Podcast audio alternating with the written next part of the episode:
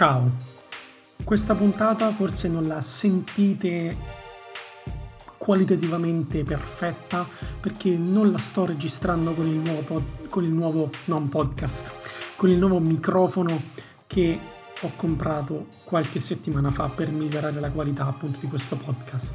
Spero che il contenuto sia migliore della qualità e datemi come al solito feedback dove volete su Facebook, su Twitter, su Instagram, dove volete.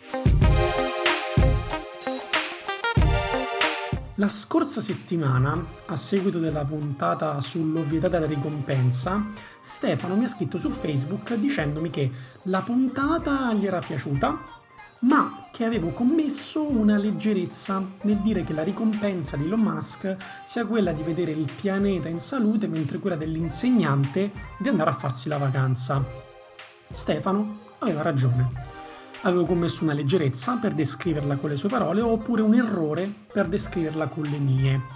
Se avessi dovuto affrontare questa situazione un paio di anni fa, sarei stato a discutere con Stefano del fatto che io non volevo parlare di quello, che il mio era un altro discorso e non avrei modificato nulla perché non ce n'era bisogno secondo me.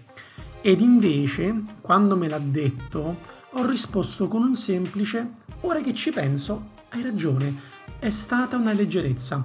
Volevo fare degli esempi e non riuscivo a trovare la profondità giusta per tutti e così ho cambiato il testo dell'articolo associato al podcast. Ecco, questo è il tema di oggi, l'errore, il saper ammettere che ci sia e la bellezza nel farlo notare. Questa è una nuova puntata di Vita da Millennial.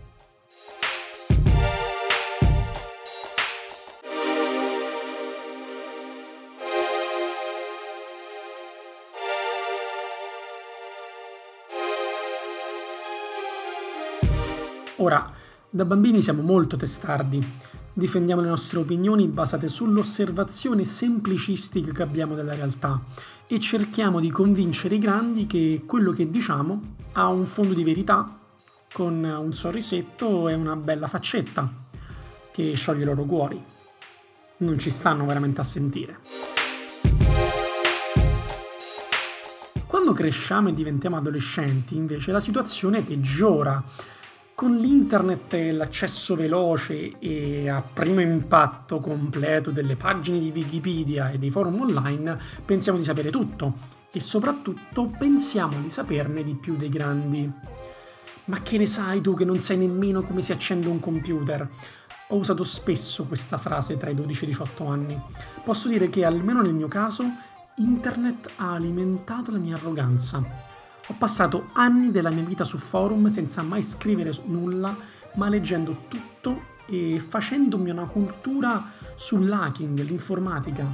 Ho imparato tutto sul campo. Ancora prima di intraprendere ingegneria informatica all'università, mi sono sempre sentito sulla cresta dell'onda, ma non mi accorgevo mai che per fare questo sacrificavo i temi di base, magari sapevo cosa fosse la EEPROM di una PSP, una PlayStation portatile, ma non cosa fosse un indirizzo Mac. Oggi internet ci dà la possibilità di parlare di cose anche se non sappiamo realmente cosa siano, di argomentare senza conoscere e di disquisire senza tenere in conto tutte le variabili.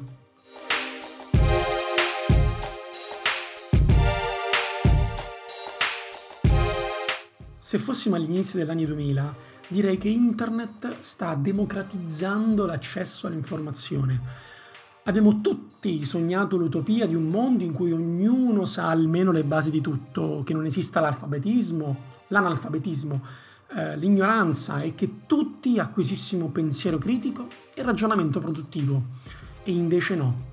Oggi internet si basa sulla, sulle fondamenta del se ho letto questa cosa, allora posso dire la mia che di per sé non è un male, attenzione, ma se poi qualcuno fa notare che l'argomentazione affrontata è senza fondamento, a Roma si direbbe stai una marea di cazzate, allora ecco che inizia il fenomeno conosciuto a tutti come difesa dagli haters. No, ma che vuoi? Ma io posso scrivere quello che mi pare, quello, questo è un paese libero, c'è libertà di espressione. Sì, ok, va bene, ma se uno ti dice che la frase non è corretta, che sia sintatticamente, grammaticalmente o concettualmente, cerca almeno intanto di capire le ragioni dell'altro, cerca di avviare un dialogo costruttivo.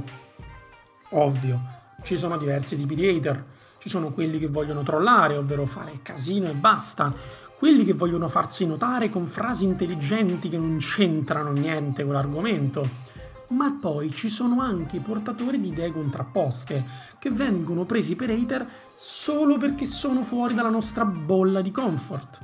Notare come ho definito la zona di comfort su internet la bolla di comfort, una fusione tra la filter bubble e la zona di comfort. Questo forse è una, un concetto da analizzare meglio successivamente. Io ho trovato un metodo per vivere più serenamente accettare immediatamente che ho sbagliato, non appena me, rendo, me ne rendo conto. Molto spesso, infatti, mi capita di non capire che cosa mi si, mi si stia contestando. C'è anche un problema di comunicazione alla base ed ecco che si ritorna ai problemi dell'analfabetismo e soprattutto dell'analfabetismo funzionale. Ma nella maggior parte dei casi, appena mi rendo conto che ho offeso qualcuno che il messaggio che volevo trasmettere potesse essere travisato, ammetto l'errore e correggo subito. Ammettere che si ha torto o imparato è il modo migliore per andare avanti. Perché se si crea una discussione sulla ragione e sul torto, praticamente una meta discussione, si crea un ciclo vizioso inutile che non terminerà mai, indebolendo relazioni e tagliando legami con le persone con cui stiamo avendo queste discussioni. E non vale la pena, la, non vale veramente la pena sprecare il nostro tempo su queste idiozie. Ma dai, perché? Perché creare odio attorno a noi? Ci fa forse vivere meglio? Non è meglio accettare di aver sbagliato? Molto spesso, con persone che non mi conoscono, questo atteggiamento che ho li spiazza. Non siamo abituati in questo periodo storico a sentire qualcun altro che ammette l'errore, perché pensiamo, come ho detto prima, di sapere tutto ma io tengo bene a mente il so di non sapere di Socrate. Oggi l'informazione, la cultura del progresso aumenta in maniera incontrollabile. È impossibile per chiunque sapere tutto. Io dico di condividere il mio sapere, che voglio condividere il mio sapere, però accetto che il mio sapere è una goccia nell'oceano. Basta accettare questo e, e accettare l'errore verrà veramente naturale dopo. E quando si accetta l'errore, l'aver torto, si nota la sua bellezza nella reazione della controparte. Haters gonna hate, si dice. Gli hater odieranno comunque, sempre, ma solo secondo me perché nessuno ammette veramente di aver sbagliato. Si arrampica su specchi scricchiolanti che potrebbero rompersi da un momento all'altro. Ripeto, Basta accettare che sbagliamo, che siamo fragili, che siamo in continuo cambiamento e tutto verrà da sé. E voi? Accettate gli, er- accettate gli errori? Le critiche? Avete degli hater? Avete provato a dire semplicemente che avete sbagliato? Se ci provate anche solo una volta, capirete quanto si sta bene, che senso di liberazione che c'è.